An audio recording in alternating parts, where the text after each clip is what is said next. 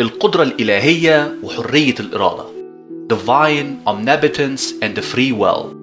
البعض اعتقد إن بلانتينجا رفض فكرة إن الله كامل القدرة Omnipotent لأنه غير قادر على خلق بعض الأشياء بالتحديد الأشياء المتناقضة منطقيا.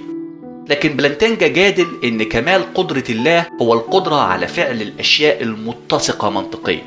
وتساءل هل من الممكن إن الله يخلق مربع مدور؟ أو يخلي 2 زائد 2 تساوي 5 أو من الممكن إنه يجعل الجملة المتناقضة صحيحة؟ أو يخلق صخرة كبيرة جدا لدرجة إنه ما يقدرش يرفعها؟ إجابة بلانتينجا على الأسئلة دي كلها كانت بالنفي. كل واحد من الأسئلة اللي فاتت دي مستحيل الوجود. كمال القدرة من وجهة نظر بلانتينجا هو القدرة على القيام بأي فعل بشرط إنه يكون متسق منطقيا.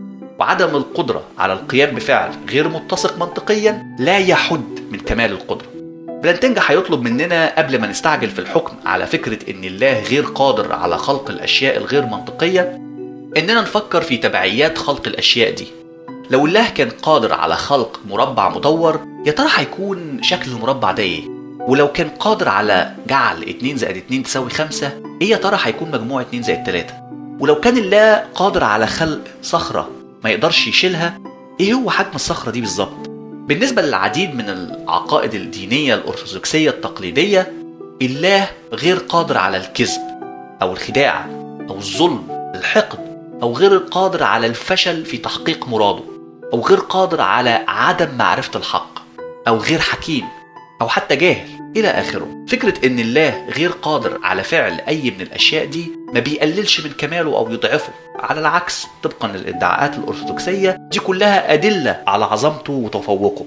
بلانتينجا بيضيف للقائمة إن الله غير قادر على مناقضة نفسه والله غير قادر على خلق كائنات لها حرية إرادة مؤثرة وفي نفس الوقت يحدد أفعالهم وقراراتهم مسبقا بفعل الخير دايما. الاعتراض الأول اللي طرح على بلانتينجا هو إن البشر غير مسؤولة عن كل الشر والمعاناة في العالم. البشر من الممكن إنها تكون مسؤولة عن الشر الأخلاقي moral evil في العالم لكنهم غير مسؤولين عن الشر الطبيعي natural evil زي الأمراض المجاعات الأعاصير الزلازل إلى آخره. بالتالي الله ما عندوش سبب كافي أخلاقيا للسماح بالكوارث والشر الطبيعي.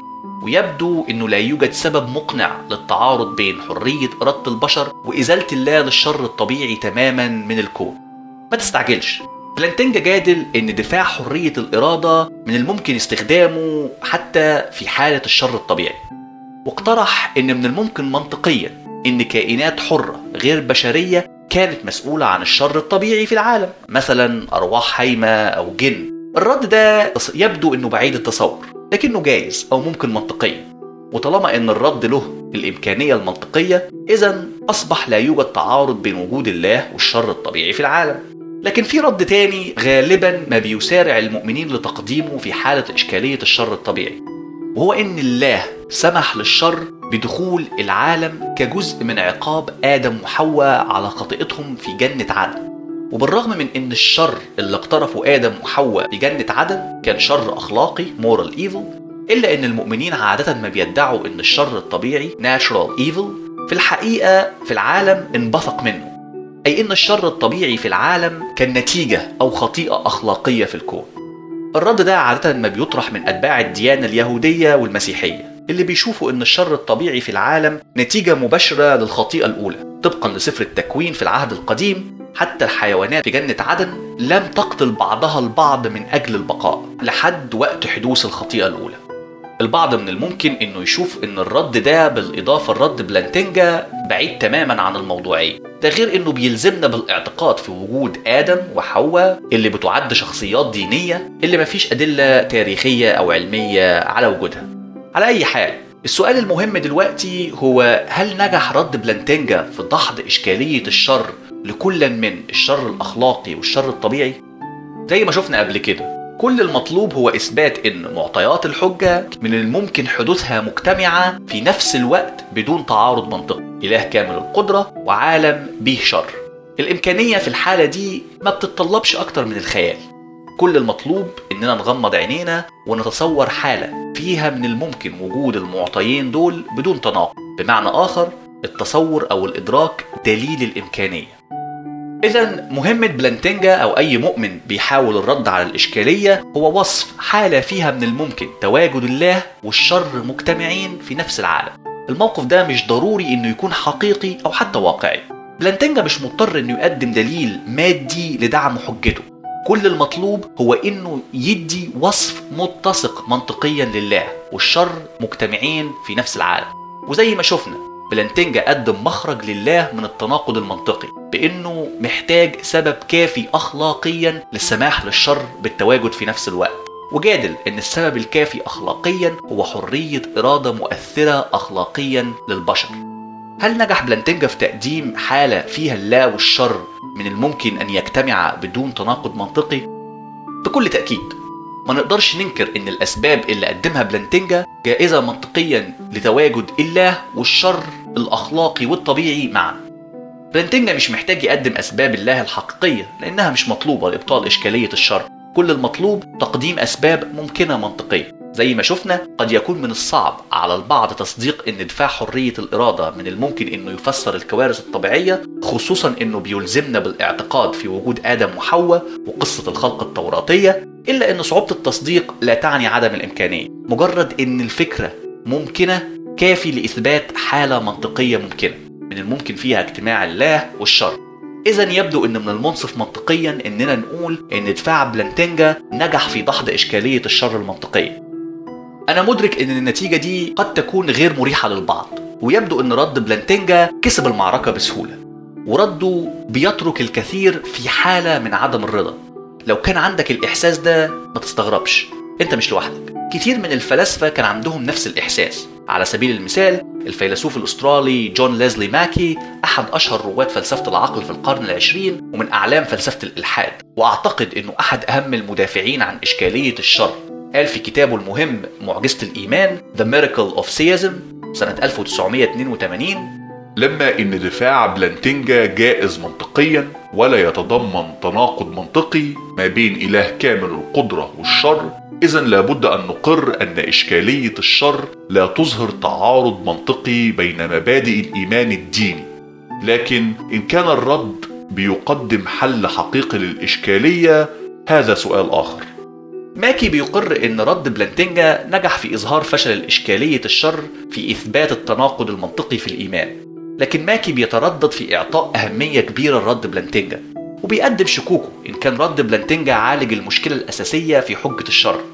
ماكي كان غير راضي على رد بلانتينجا بالرغم إن دفاع حرية الإرادة لبلانتينجا دحض الصورة المنطقية من إشكالية الشر إلا إنه غير خالي من الإشكاليات.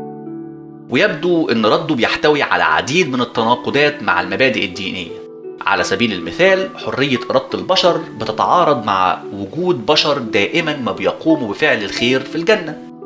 حرية الإرادة بتخلينا الكائنات اللي إحنا موجودين على صورتها النهاردة. طبقا لكتير من المعتقدات الدينية الكلاسيكية البشر هيتغيروا في الجنة وهيصبحوا غير قادرين على ارتكاب الشر أو المعصية. ومش لمجرد إنهم بيختاروا الخير بدلا من الشر لكن لأنهم هيصبحوا غير قادرين على فعل الشر من الأساس. فعل الخير هيصبح ضرورة أخلاقية.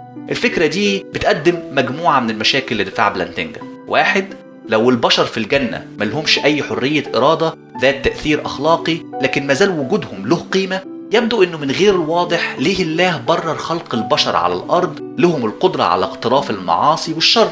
لكنه رجع وقرر نزع القدرة دي في الجنة وكأن الله اختار إن الشر والمعاناة توجد في الأرض فقط. اتنين طبقا لرد بلانتانجا حرية الإرادة أساسية في الطبيعة البشرية. مش واضح لو كان البشر هيفقدوا حرية الإرادة دي عن, دخولهم الجنة. هل هيكونوا نفس البشر أم كائنات تانية؟ ثلاثة وأخيرا لو كان البشر في الجنة غير مخيرين في فعل الشر والخير ضرورة حتمية إذا يبدو إن ما كانش من المستحيل لله خلق عالم فيه البشر أحرار لكنهم غير قادرين على فعل الخير فقط. الإشكاليات دي كلها ما بتقللش من نجاح دفاع بلانتينجا في دحض إشكالية الشر المنطقية. لكنها بتوضح الإشكاليات الأخرى اللي بيتضمنها الرد واللي بتخلي في صعوبة على كتير من المؤمنين اعتناق دفاع بلانتينجا إذا كان هيتضمن تعارضات مع معتقداتهم الدينية عن الجنة مثلا. الإشكالية التانية اللي بتواجه الدفاع هو إنه يبدو طبقا لدفاع بلانتينجا إن الله غير قادر على فعل أي شيء خاطئ وبالتالي بالنسبة لأي خيار أخلاقي ما بين الخير والشر الله غير قادر أو حتى عنده إرادة اختيار الشر. طبقا لتعريف بلانتينجا الكائنات التي لا تملك حرية إرادة مؤثرة أخلاقيا كائنات غير حرة. إذا الله غير حر. وطبقا لبلانتينجا الكائنات الغير حرة من غير المنطقي إنها تحمد أو تشكر على أفعالها. الأمر اللي بيبدو متعارض مع كل العقائد الدينية.